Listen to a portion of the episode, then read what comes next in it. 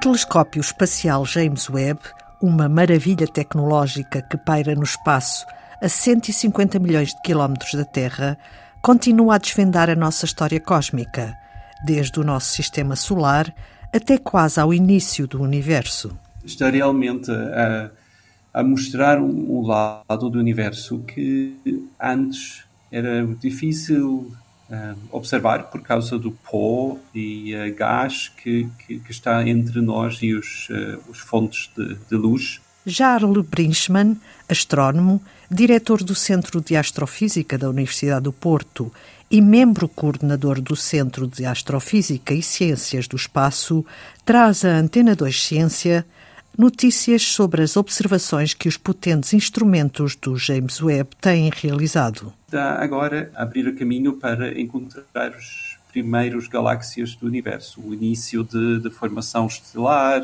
o início das galáxias do universo está a funcionar de uma maneira maravilhosa. E o que é que o, James Webb tem é instrumentos, uma câmera que chama-se NERCam, que, que, tira fotos nos um, ehm, comprimentos de onda mais, mais longas, mais vermelhas, portanto, no infravermelho. E aí pode-se observar um, ehm, sem ser obstruído por, um, ehm, por pó. Quando nós usamos o telescópio Hubble, são completamente invisíveis. Não há luz que eles emitem que nós podemos ver. O universo está completamente opaco.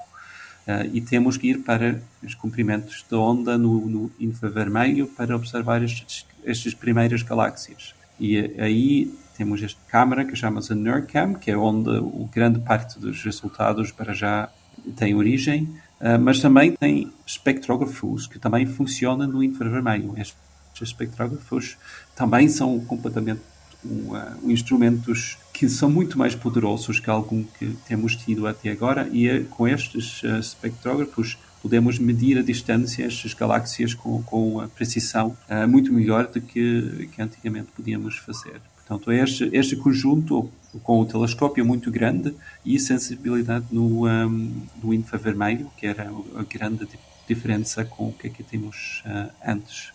Quando fala das primeiras galáxias, quão longe estão no tempo e no espaço?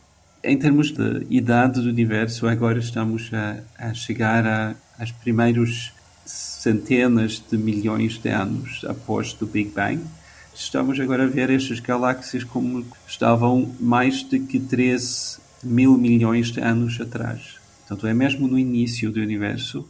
Em termos de distância, não, não faz muito muito sentido dizer. Uh, não, é, não é uma quantidade que normalmente usamos com, com estas galáxias, são tão distantes que, que a, a, distância em si não, não, não nos ajuda a fazer. É, normalmente contamos em termos de, de anos uh, depois do início de, de, do universo, primeiro centenas de milhões, milhões de anos depois do, do Big Bang.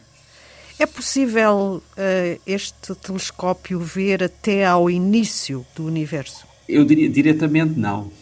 não nunca, nunca será possível. Um, o universo fica completamente opaco. Portanto, a analogia é, não é muito boa, mas não é muito longe de ver para, para olhar para o Sol. Uh, nunca vamos ver o centro do Sol, porque há, um, o que, é que nós chamamos o fotosfera do Sol, a superfície, digamos assim, do, do Sol. Não podemos observar além disso para o centro do Sol. Recentemente foi revelada uma imagem nítida de Neptuno e dos seus anéis, a primeira em muitos anos. Mas nesta mesma imagem também se podem ver muitas e muitas galáxias longínquas, graças ao poder do telescópio. Antigamente, quando nós fizemos observações das galáxias muito distantes com o Hubble Space Telescope, estas galáxias pareciam que tinham uma estrutura muito diferente que as galáxias de volta de nós, com estrutura muito caótica. E com estas imagens do uh, com James Webb, percebemos que realmente as galáxias, mesmo muito distantes galáxias, são muito mais parecidos de, de, das galáxias que temos por volta de nós agora do que talvez algumas pessoas esperavam. E uh, é um resultado que, que creio que surpreendeu algumas pessoas, mas eu acho que é, é, é muito, é muito interessante uh, ver que, que isso aconteceu.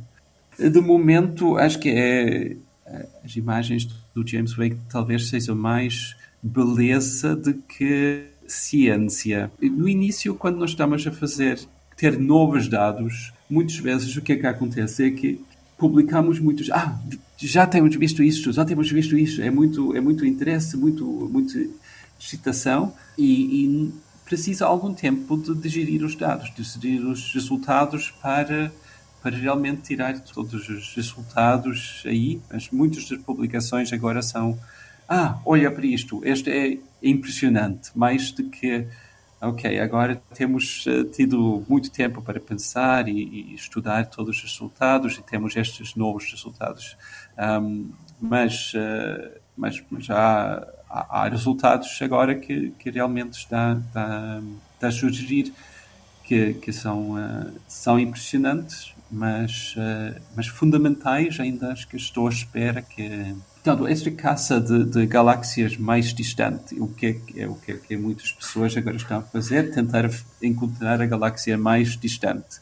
O mais distante nem sempre é a pergunta mais interessante. É, é como qual é a pessoa mais pesada, do, do que pesa mais no, no, no, mundo. Provavelmente para o, para o mundo é mais importante perguntar qual é a peso média das pessoas ou qual é o os números de pessoas com peso acima de 150 quilos. E mesmo assim, é para nós é o que é, que é mais interessante dizer quantas galáxias há que têm no, nos primeiros 200 milhões de anos, por exemplo. É, e estas questões ainda não estamos a acertar. Precisamos mais tempo para realmente saber a resposta disto. Este observador espacial também procura exoplanetas e já conseguiu detectar algo muito especial. Eu acho que o, o primeiro resultado mesmo impressionante talvez foi, foi a observação de uma planeta que chamamos a WASP 39b, onde eles detectaram pela primeira vez uh, dióxido do carbono na atmosfera do planeta. É, é, uma observação muito impressionante porque a estrela o WASP 39b roda um, é muito, muito mais brilhante que o a planeta, portanto é uma observação muito complexa a fazer, uh, mas já vários grupos que têm, uh, têm conhecimento desta área, incluindo aqui em Portugal, em, em Porto, no, no CAUP, uh, por acaso há um grupo que trabalha nesta área também, e muitas das substâncias que, que nos interessam, como água, dióxido de carbono, até clorofila e outros elementos orgânicos, eles são mais visíveis no infravermelho. E uh, na Terra é quase impossível fazer estas observações por causa da atmosfera. E o James Webb vai ser, e já, já é espetacular em termos de detectar outros tipos de elementos nos, uh, na, na, superfície de, ou na atmosfera uh, dos exoplanetas. Eu, eu diria esta é uma área que, que, vai ter muito interesse nos próximos anos. As primeiras imagens obtidas pelo James Webb foram partilhadas por todos. E agora estamos a fazer algo que chamamos Early Recently Science. É, são observações que, que foram planeados alguns anos atrás e estes dados são, logo quando são obtidos, uh, são, pode, podemos ir para um, para um site do NASA e uh, obter estes dados também é um grupo que vai, vão tratar estes dados e depois partilhar com a comunidade científica. No entanto, se, se eu tiver alguma observação que eu queria fazer, eu tenho que fazer uma proposta. Esta proposta provavelmente vai ser uma vez por ano, mais ou menos, e vai ser lido por um painel de pares e avaliado.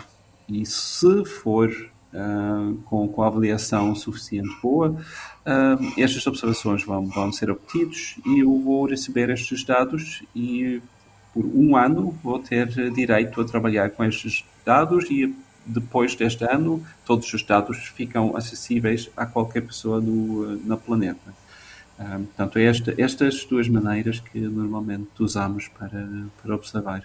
E é a partir daí também que se dirige o olhar do, do, do telescópio de James Webb, porque não está só direcionado para um ponto do universo.